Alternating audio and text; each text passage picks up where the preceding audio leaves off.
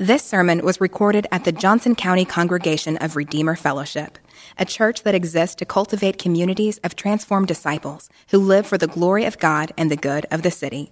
For more information, visit redeemerkansascity.org. Our scripture reading this morning is John chapter 14, verses 15 to 24. It can be found on page 901 in your black covered Bibles. John 14, verse 15. if you love me, you will keep my commandments, and I will ask the Father, and he will give you another helper to be with you forever, even the Spirit of truth, whom the world cannot receive, because it neither sees him nor knows him. You know him, for he dwells with you and will be in you. I will not leave you as orphans. I will come to you. Yet a little while, and the world will see me no more, but you will see me. Because I live, you also will live. In that day, you will know that I am in my Father, and you in me, and I in you.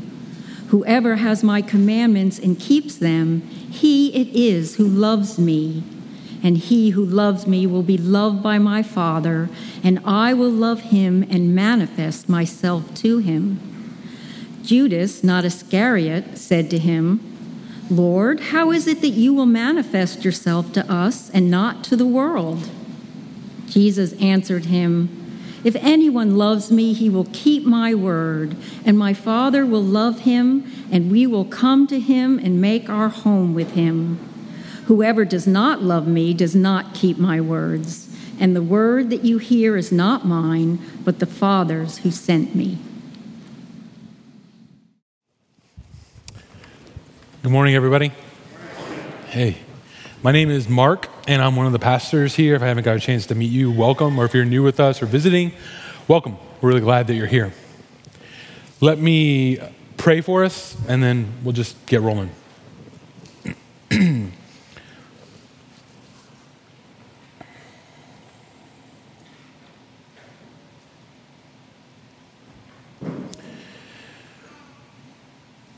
Heavenly Father, it's, uh, it's just really, really, really clear to me as we were worshiping that without the presence of your Spirit in this place, we're just delivering information this morning. I could be reading a recipe card if, Holy Spirit, you don't show up and do work in this place. Spirit of God, convict the proud, comfort the weary, strengthen the weak. Spirit of God, show up. I ask, I beg. We have zeal to know you, to be transformed by you, to look on your word with joy. Let us see Jesus Christ this morning, Holy Spirit. Would you glorify Christ in our hearts this morning? Would we see him more clearly? Would we love him more richly and fully?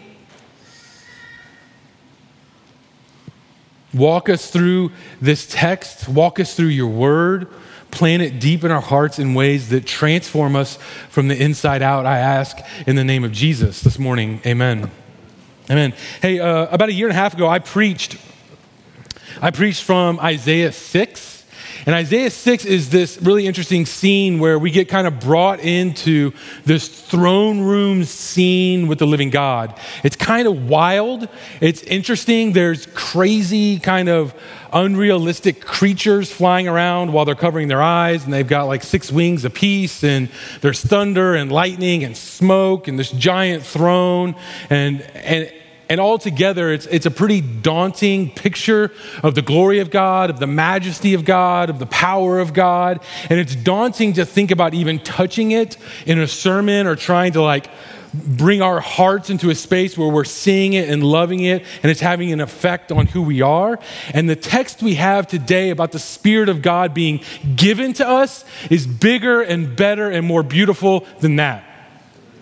It's more powerful in my heart. It was more daunting to meditate on. It was more daunting to like reject my flesh that wants to minimize it and think of it as no big deal.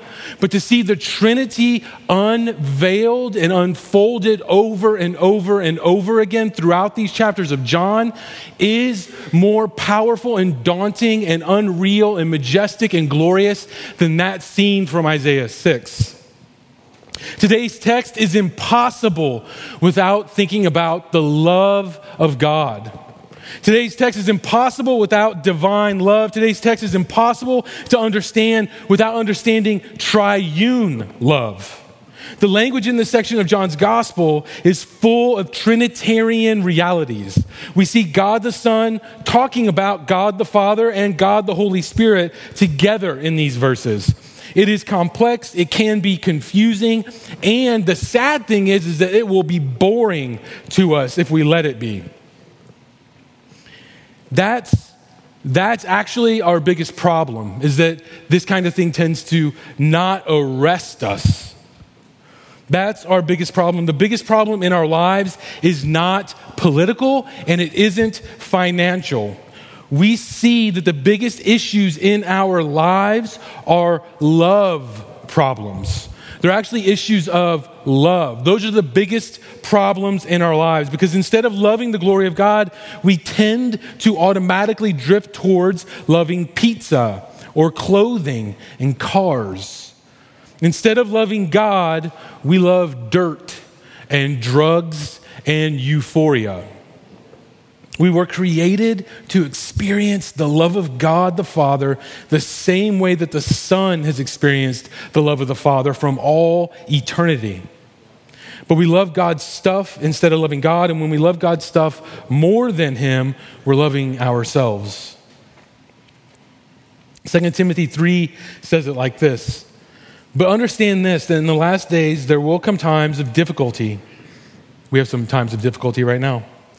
For people will be lovers of self, lovers of money, lovers, uh, lovers of money, proud, arrogant, abusive, disobedient to their parents, ungrateful, unholy, heartless, unappeasable, slanderous, without self control, brutal, not loving good, treacherous reckless, swollen with conceit, lovers of, pre- of pleasure rather than lovers of God, having the appearance of godliness but denying its power. The kind of love that Jesus talks about here and he continues to describe in the chapters of John is the kind of love that creation is for. That the creation is meant for, is created for. The love that Jesus wants for his sheep and has for his sheep is the triune love that motivated creation from the beginning. Theologians have long compared God to a fountain, okay? To a fountain, and that means not a pond, right? The, the theologians compare or liken God to a fountain because a fountain is effusive. It pours forth, it spills out by definition. God is love, and the universe exists because that love is generous, generously spilling out over the edges of cosmic reality. A loving spilling forth of God's love and glory to be shared with his creatures is the why behind all of creation. But, but something went really wrong. But something went really, really wrong. And as Michael Reeves puts it, it was not that Adam and Eve stopped loving at the fall of man. When sin entered the world, it isn't like Adam and Eve stopped loving. They were created as lovers in the image of God, and they could not undo that. Instead, their love turned. They were created as lovers in the image of God, but their love turned. And we see at the fall of mankind, human beings didn't stop being loving beings, but our love curdled and went sour and turned and spoiled. Now we're bent inward. We're bent and we aim our love at ourselves instead of aiming it at the triune God of love. Still, Still, it perplexes me to think about how God gives us instructions and commandments related to uh, telling us to love God. right? It's interesting, it's vexing. Why on earth is the greatest commandment to love the Lord your God with all your heart and all your soul and all your mind? Could you imagine giving that kind of command to your children, right? Like commanding affections out of your children? But that's exactly what Jesus does for us. In Matthew, we read the great command, commandment in chapter 22, and that's exactly what Jesus says. He says, You shall love the Lord your God with all of your heart, and with all of your soul, and with all of your mind. And in our text today, love is what we read about. And I only want us to ask two basic but complex questions about love today. I want us to ask what does love have to do with the commandments of Jesus? And I want us to ask how? How does love have to do with the commandments of Jesus? What does love have to do with obedience? Here, I want us to turn to Mark's gospel really quick. So turn to Mark 12 21, or 12 29, rather. It's on page 849 of the Bibles in your pew. In this moment, Jesus is asked a question. He's asked, Which commandment is the most important of all the commandments? And Jesus answers. Jesus answers that question. He tells us. He says, The most important commandment is Hear, O Israel, the Lord our God, the Lord is one. And you shall love the Lord your God with all your heart, and with all your soul, and with all your mind, and with all your strength. The second is this you shall love your neighbor as yourself. So, love with your soul, love with your mind, love with your heart, and love with your strength and love your neighbor as yourself. This isn't a job description for, for God's workforce, right? This commandment to love above all else is not some new invention that God wants us to participate in. It's actually what we were created for in the first place. We weren't created, we were, we were created in order to love God and experience his extravagant, gushing, divine love for his creation. The relationship of creature and creator was never meant to be a relationship like a boss and an employee. Ever. Ever. It was meant to be an overflow of Trinitarian love. What does that mean? It means that the eternal Father and the eternal Son and the eternal Holy Spirit have existed in perfect love and harmony for eternity, right? And that's what we're made to behold and be a part of. Meditating this week on the Trinity has had my jaw on the floor consistently. Consistently. You see, your love for the Father is what allows you to be in relationship uh, in a relationship of obedience with him. Your love for the Son is what allows you to be in a relationship of obedience with them. It's in, in, in the new creation work where you get to enjoy that obedience is the Holy Spirit inside of you.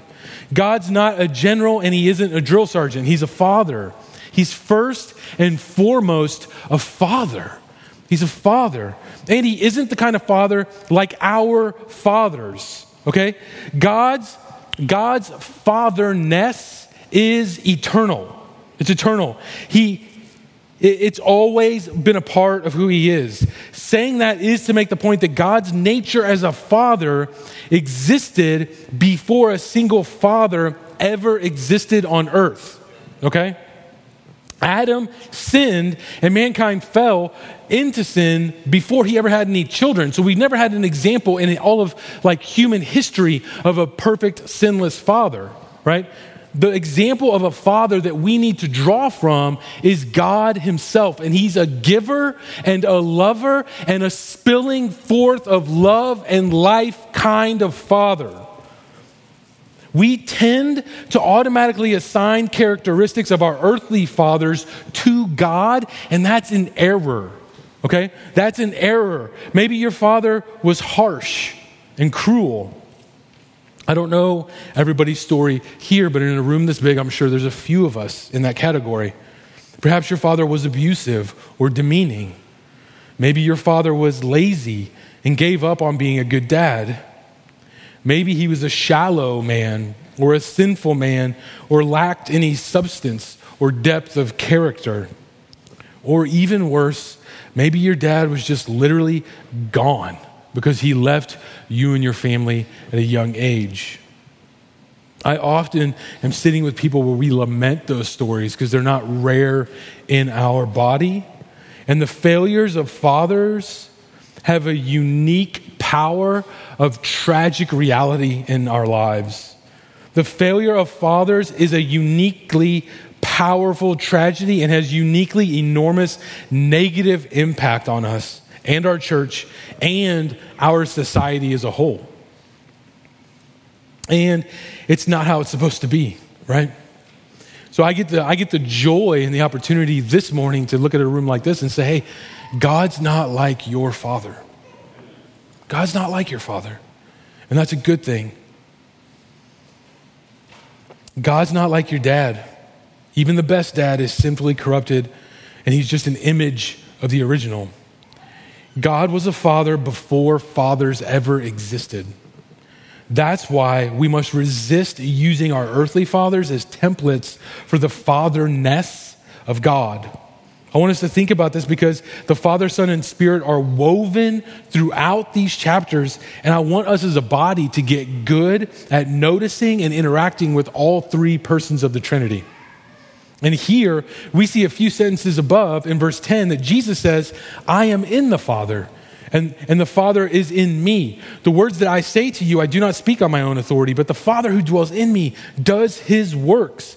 You can't separate love for all three members of the triune God. In this section of John, especially, Jesus says, If you love me, you'll keep my commandments. It's unavoidable. There's an interconnected reality to, to, to where our love adheres and how we're acting, how we're behaving, how we are living. Jesus is, in a very real way, the king of the universe. That's true. He's Lord of everything. He does not need to explain himself or give us any reason for why we should obey him, right? But he takes the opportunity here to reveal to us our own hearts. He pulls back the curtain on how human beings function in relation to God. He tells us plainly here that obedience is what love looks like. Obedience to Jesus is what love for Jesus looks like. And we have to be honest with ourselves that we don't easily believe that. I don't easily believe that. I mean, who wants to claim that they love God and don't want to do what He says? Who's claiming in their lives right now to have much affection or allegiance to Jesus, but doesn't want to obey Him? Who in this room is saying, I love Jesus, but I don't want the Bible to be my supreme authority on what I should or shouldn't do with my life? Many of us will be tempted to say that we love God, but don't have any intention of obeying what He tells us to do in His Word. And doing that, that, that concept, that reality of loving Him and having no intention of obeying Him is impossible. Those two things cannot coincide at the same time.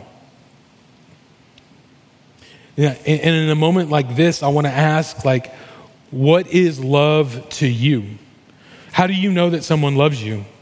Is it because they tell you that they love you? Is it because they, they, they buy you chocolate or gifts? Is it because of how they make you feel? How do you know? How do you know? And what if I said to you that obedience to the living Christ is actually the most loving thing you can do for any other human being? The most loving thing that you can do for any other human being. What would you say to that? How would that feel? In this passage alone, Jesus tells us in verse 15, if you love me, you will keep my commandments. Again in verse 21, whoever has my commandments and keeps them, he it is who loves me. In verse 23, if anyone loves me, he will keep my words, and my Father will love him. And negatively in verse 24, it says, Whoever does not love me does not keep my words.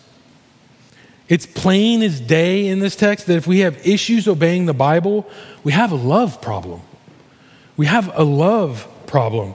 If we have issues with people using the Bible to give us counsel, we have a love problem. If we find ourselves bristling at the words of Jesus It's because we have a problem with how love and our desires and hopes and worship are interacting together. Our behavior is an expression of love. What we say, how we act, what we give ourselves to should actually expose to us what we're loving. What we're loving. Love the Lord your God with all your heart, mind, soul, and you'll act like it. Love the Lord your God with all your heart, soul, and mind, and you'll do something about it. It will impel or compel you to action. You'll see it, you'll do it. Love commits to action. You can't actually help it. Mark 12 is really helpful because it explains something to us. It explains our love and our actions are woven together. They are woven together. Whatever it is that you're giving yourself to, you're in some or to some degree loving that thing. You're acting, behaving, using your strength in your life to show your love for something already. Already. The truth is, the truth is that what Jesus says here in Mark 12 isn't even unique to Christians. This isn't some unique Christian thing, okay? Everyone's already obeying something. Okay? Everyone. Everyone. They're already obeying whatever they love, either themselves to idolatry which looks like greed and immorality and bitterness and envy and deceit, to name a few, or they're obeying Jesus. We're always believing something, we're always valuing something, trying to experience acceptance and meaning from something. That's how we are wired.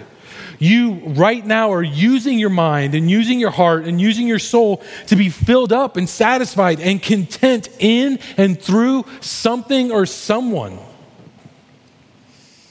The, the, the, the fact that you're giving all of yourself to something is, um, is inarguable. We can't not worship. We can't not worship. It isn't whether you'll love this way. It isn't, it isn't, it isn't whether you'll love this way. It's which God will you love. Will you love the true God in Christ, or will you aim your loves at your idols? It's really plain. We can't not obey something. We can't not obey something. And often you'll find friends and, the, and people in the world who don't believe in Jesus, they're actually more honest about this than Christians are. They know that they're living for themselves right? For their own pleasure or satisfaction or self actualization or money or power or control, you name it. They know, they actually know how to love something with all their heart, mind, soul, and strength already. They do it all the time. They live that way because they love to, because those things are connected whether or not we like it, whether or not we want to admit it. No one's oppressing people to make them idolaters. They're by nature and choice lovers of sin and lovers of idolatry. Christians are loving Jesus when they joyfully listen to him and trust him and do what he says to do.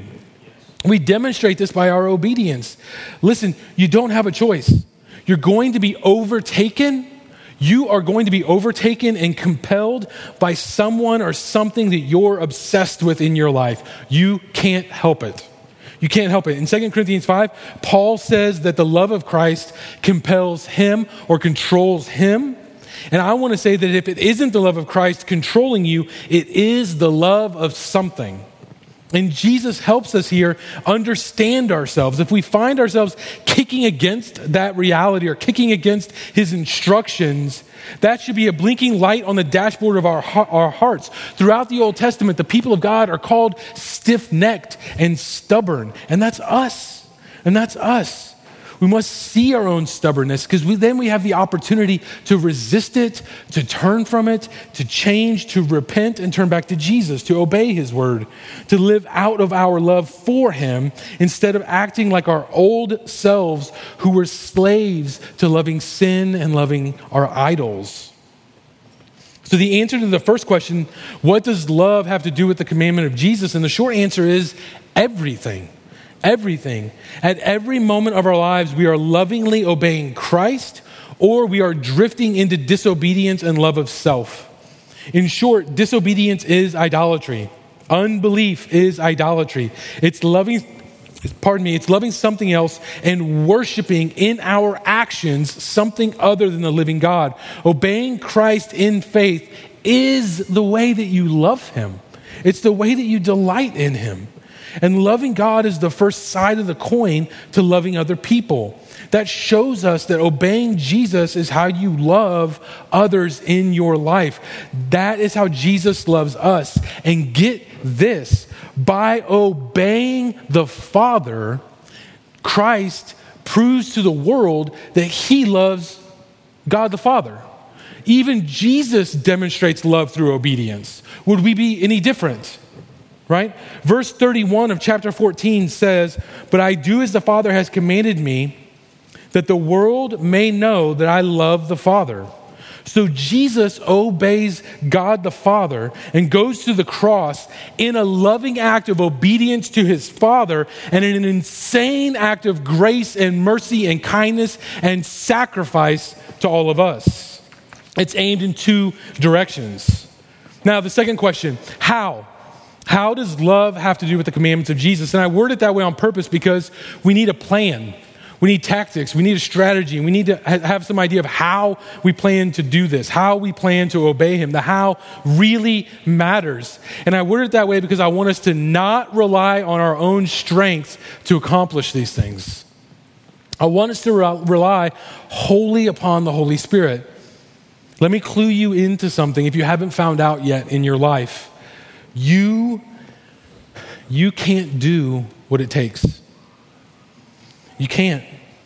You don't have what it takes to be the kind of Christian that you want to be. You don't have what it takes to be the kind of husband or wife or father or mother or friend that you want to be. You just don't. You just don't. Let me help you by being really plain there. You can't do it. But the Spirit of God in you can and does. Jesus calls the Spirit of the living God the helper in this text. And he does it for a reason. If you haven't found out yet, you need help. You need help. I need help. We, as a family of God, need a lot of help. And the kind of help that we need is the only way to live the Christian life. We read in the section of John for the first time that the helper or the comforter will be given to the disciples. The spirit of truth will be given to them from the Father in a newer and deeper way than what we have seen throughout the story of redemption up until now. This is Trinitarian.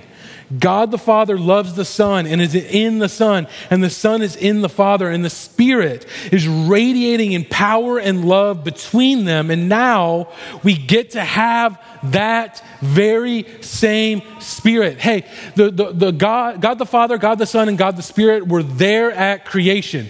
They did it. God the Father, God the Son, and God the Spirit were there when Jesus started his ministry. And in your heart and life, in new creation, God the Father, God the Son, and God the Spirit is there doing that work inside of you.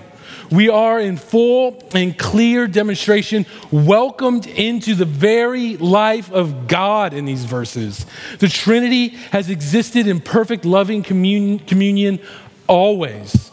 Always. The Father was never created, the Son was never created, the Spirit was never created, but they've existed since eternity past in perfect, powerful, loving communion with each other. That's insane. That's wild. We should freak out about that.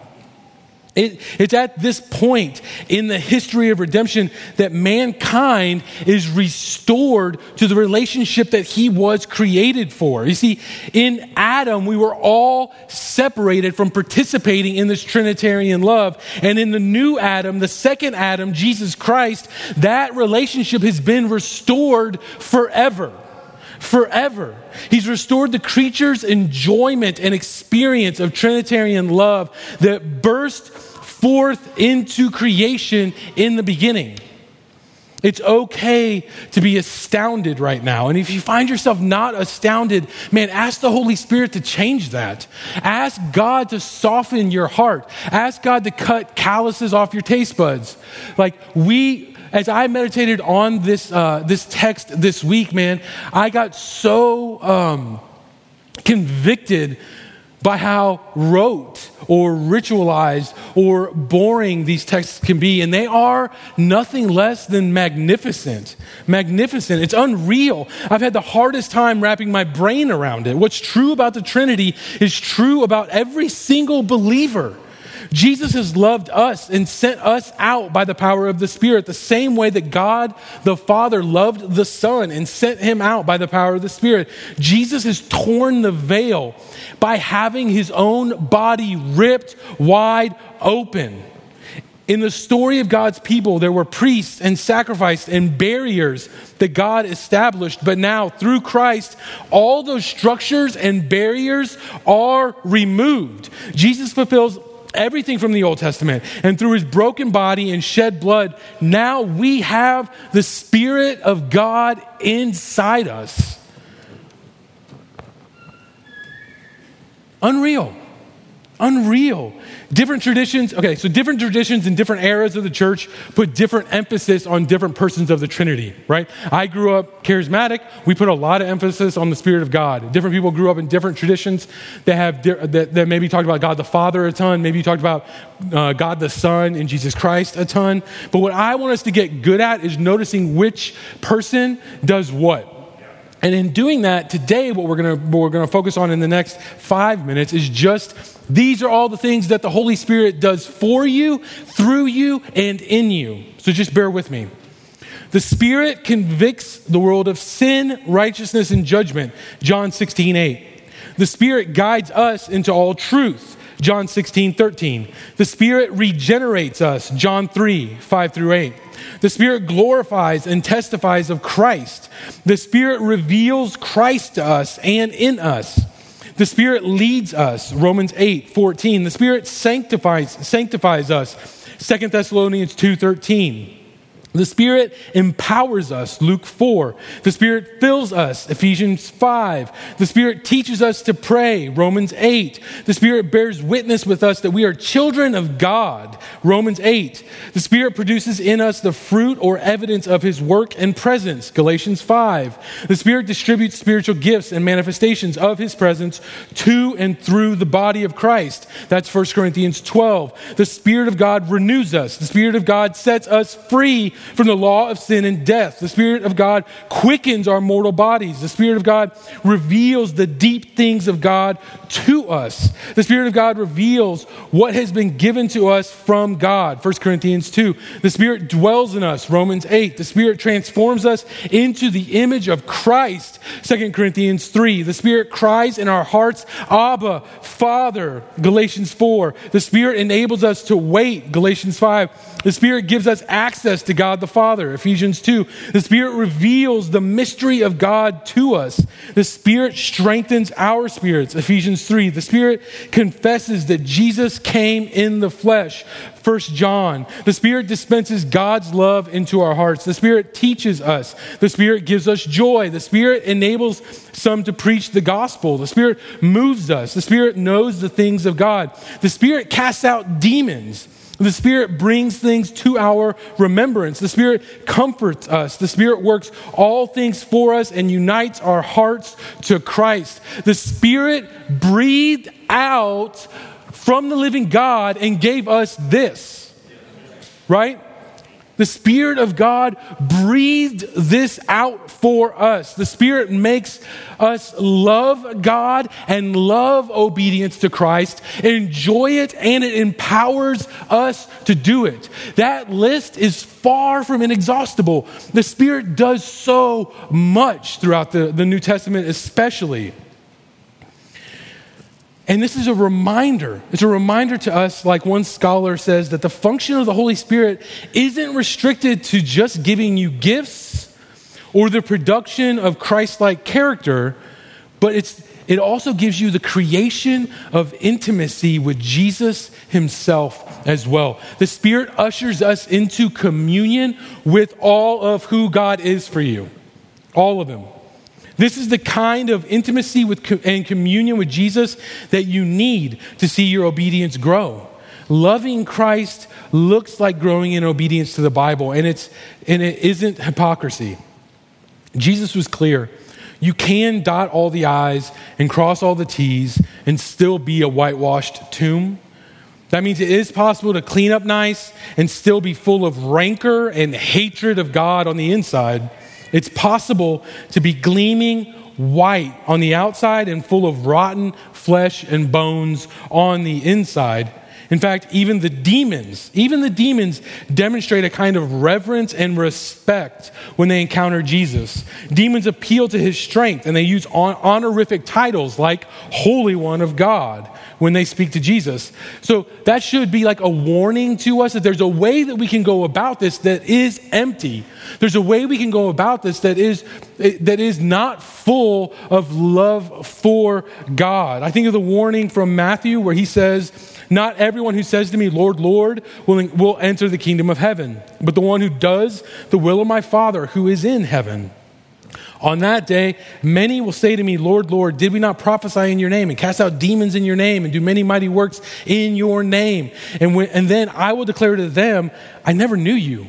Depart from me, you workers of lawlessness. But let me also read from Romans 5, where it says, Not only that, but we rejoice in our sufferings, knowing that suffering produces endurance, and endurance produces character, and character produces hope. And that hope doesn't put us to shame because God's love, the kind of love I'm talking about here, God's love has been poured into our hearts through the Holy Spirit that's been given to us. That presence, the presence of you loving God in your affections, in what you aim at, in your zeal, is something that God did for you.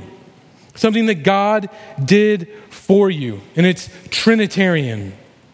The love of God, the Trinitarian and eternal love of God, gets into our hearts from the Holy Spirit. The Holy Spirit connects you to the triune community of the Godhead. That's astounding. And it means, it means that the mechanism, the mechanism that stabilizes your heart in the midst of tumult and challenge and persecution and everything that tugs at your soul to get your attention off of Christ and onto your circumstances, everything that helps you stay fixated on Jesus comes from the Spirit of God. The Spirit of God comes into your being and gives you what you need to love God as well and to walk in a way that pleases Him. Jesus said, Don't let your hearts be troubled. I'm going to send you a helper. That's how it's going to work. That's what you will rely on. That's whose power you will rely on. That's how you'll be able to do this impossible thing that I'm telling you to do. So, do you find yourself stuck in besetting sin this morning? Do you find yourself entrenched in enmity or envy or strife this morning? Do you have friction or hostility? Or are you opposed to one of your brothers or sisters this morning? Do you find yourself dabbling with the works of the flesh this morning? If you feel even a tinge of conviction, thank God for it and repent. Confess your sin, turn from your sin, and get allied with the Spirit instead of against the Spirit. Turn with me to Galatians 5. It's page 975 in your Bibles. I'm going to start in verse 16. But I say, walk by the Spirit, and you will not gratify the desires of the flesh. For the desires of the flesh are against the Spirit, and the desires of the Spirit are against the flesh for these are opposed to each other to keep you from doing the things you actually want to do. But if you are led by the Spirit, you are not under the law. Now, the works of the flesh are evident sexual immorality, impurity, sensuality, idolatry, sorcery, enmity, strife, jealousy, fits of anger, rivalries, dissensions, divisions, envy, drunkenness, orgies, and things like these. I warn you, as I warned you before, that those who do these kind of things won't inherit the kingdom of God.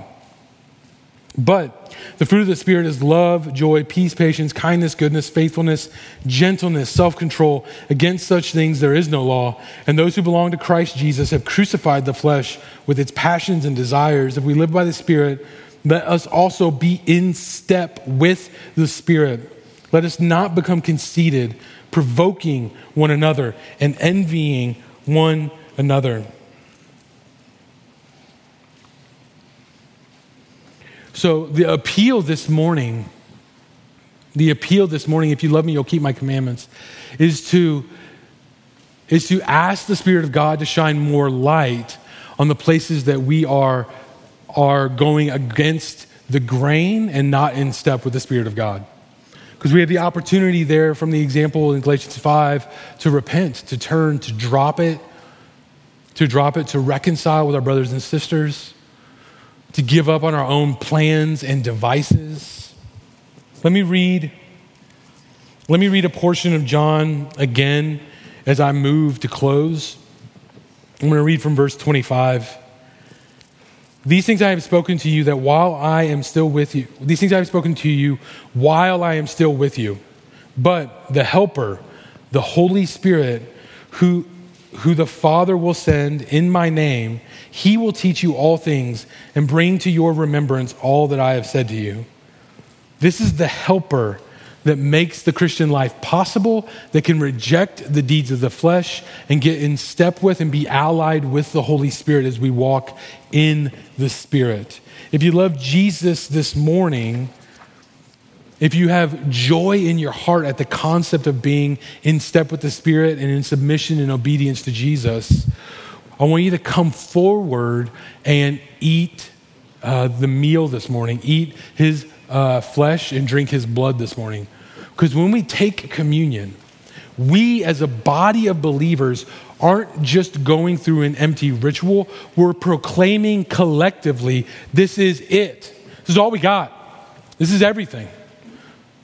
We proclaim that out to the world week after week after week after week. This is where the body proclaims together until Jesus comes again.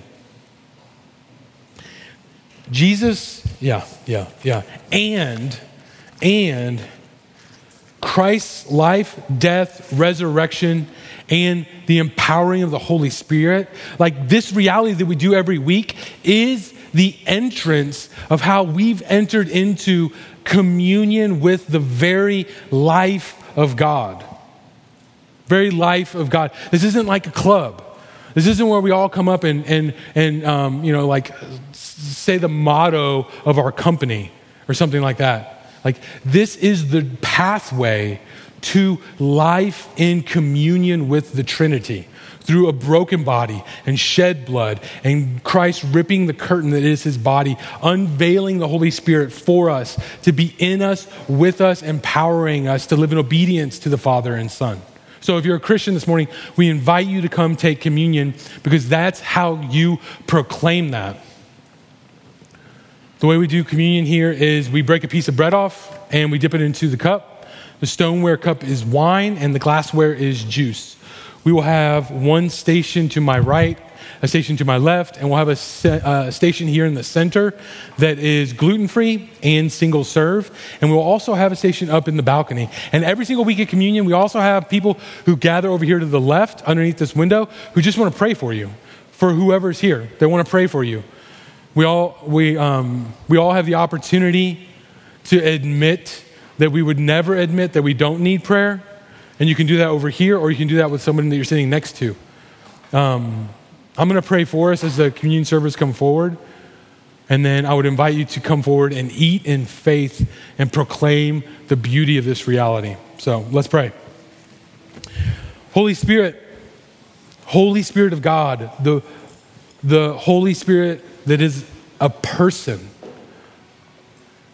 Do work in our hearts and souls right now. Help us to believe more than we believed when we got here. Help us to live fully overwhelmed and compelled by this powerful, cosmic, majestic love that, that you have with the Father and the Son. Like, we want to taste that. And we want to taste more of it and more of it and more of it. Would you give us new eyes to see you, Spirit of God, would you glorify Christ in our hearts that we would love him more, obey him more, um, stare at him and, and be, be uh, in awe of him in deeper and fuller and richer ways than when we woke up this morning. And I actually do it through the reality of t- coming forward and eating the body and, the, and, and drinking the blood. Like the juice and the wine. The fact is, Jesus, you are true food and true drink. Ignite our hearts. Fill us with zeal for that this morning, I ask. In the name of Jesus. Amen. Come when you're ready.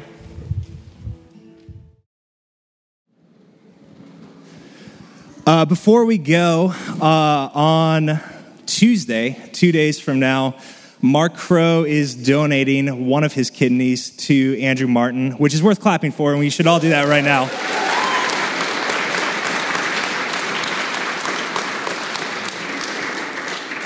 Uh, so, uh, to close our service down, I want to do three things. Uh, the Bible talks all over the place about outdoing one another and showing honor or honoring uh, people. I, am thinking about Hebrews 13 7, which says, um, like, honor your leaders, consider their way of life, and imitate their faith. Um, and so, if you're looking for ways to apply what Mark is talking about in this sermon by being filled with the Spirit, experiencing the love of God all throughout the passages that we're preaching through, Jesus says, Hey, the way that people will know that you are my disciples is by the way that you love each other.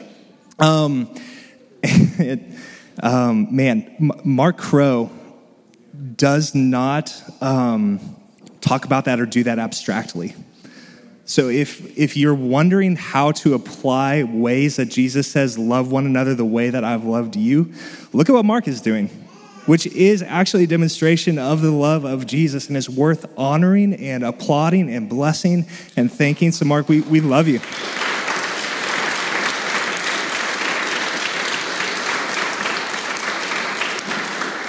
And if you're wondering, uh, you know, how do you apply what, what we're talking about in these passages or what does it look like to love each other, maybe you don't have a kidney to donate. We, we all have areas where we can demonstrate costly sacrifice for the sake of others. So if you want to know what it looks like to be a disciple, like, look at what Mark is doing and find a way to imitate that in your life, which I'm pretty sure we can all do that today with the people uh, in our lives and in our circles. Uh, so, Mark and Rochelle, we love you guys and we're proud of you and we're so thankful for what the Lord is doing. The Martin family um, is also just like deserving of unbelievable honor and thanksgiving. Um, I'm thinking about all the ways that Andrew Martin just shows up here randomly throughout the week where I'll be working here and Andrew's just here doing something. Um, Andrew is basically slave labor that keeps this church going. That was actually probably, actually, uh, Andrew's great.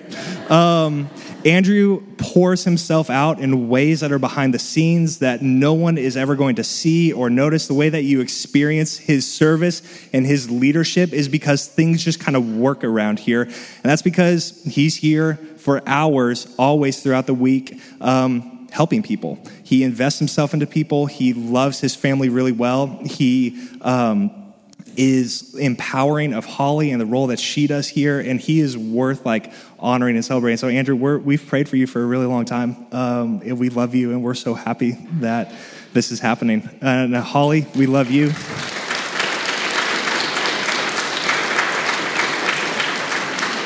I could keep going, but I'm going to stop talking about how great they are. You guys should find a way to tell them how uh, thankful you are for them. What I want to do right now, also before we pray for them, is talk about ways that we can help um, I think we have, uh, so we have a Facebook page that is created. I hear that you can take your phone out and scan that QR code, and it'll take you there right now. We'll give you some tangible ways to help signing up to bring meals uh, to both families as they're kind of going through recovery. Uh, we also want to do as much as we can to help offset medical costs for this, uh, which there are going to be medical costs for surgery, for ongoing care, especially for uh, the Martins. So we have a family in our church who's offered to do a $6,000 kind of matching donation. So if you want to help, uh, there are ways that you can give and contribute on here. You can write a check uh, directly to the Martins. That's actually the most helpful way to do it. Drop it in our offering box. We'll make sure that they give it. Um, let's try to go above and beyond to really show generosity and help them out as much as possible uh, to carry the load. So don't just think that's cool. Don't just um, say, I love that, we're doing that. Uh, please get on this website, this Facebook page today, and figure out a way that you can help that makes sense for your family.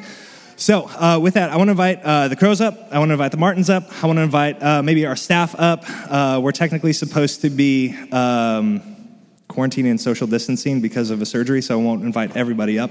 Uh, but what I'd love to ask you, you guys to do is uh, join me in praying to stand, maybe extend your hands um, as a sign of respect, uh, as a sign of honor, as a sign of agreeing with um, what God is doing here. So let us pray for these families.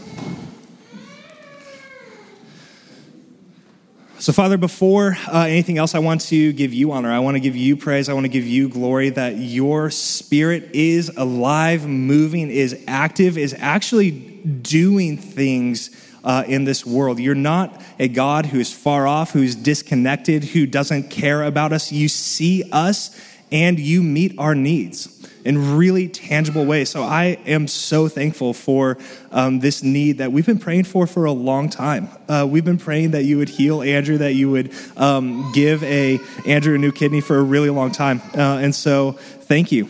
Thank you that you hear our prayers. Thank you that you answer prayers. I, God, I want to pray for Mark and Rochelle and the entire Crow family. Will you fill their home, their hearts with your spirit, with your presence? Will you bless them? Will you meet every single need that they have? I even asked that Mark's recovery time would be fast, uh, that he wouldn't be laid up for a long time, that uh, the surgery would go as well as it possibly can go, and that he would be able to um, be back on his feet, loving, leading his family, leading our church um, soon, sooner rather than later. Will you meet Rochelle uh, in areas where she is going to be tired and um, potentially like lonely and discouraged? Uh, help them. God, meet them, meet every single need that they have. And I pray that you would just um, use this time to bless their family, to strengthen bonds and relationships, strengthen their marriage, and may they look back on this time years from now as a time where you showed up and met them. Uh, and God, for the Martin family, uh, thank you. Uh, will you be with Andrew? Will you help the surgery to go well? Will you help his recovery to go well and any kind of ongoing treatment? Like, extend the life and function of this kidney donation uh, forever. Like, will you heal him fully? Will you give him energy? Will you help him to love, lead, serve his family really well, even better than he has been already through this uh, kidney donation? God, may your presence, may your spirit rest really heavily on the Martin household, uh, their kids, on Holly. Will you meet every single need they have, like physical, personal, emotional, financial? Uh, and I pray that this.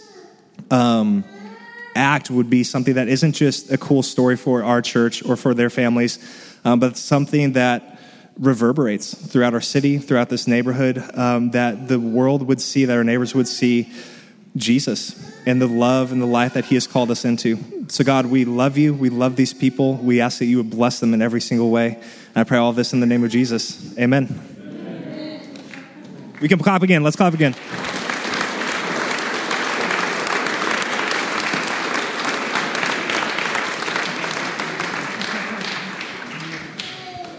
All right, so honor them, help them, and there's a page. Jump on there.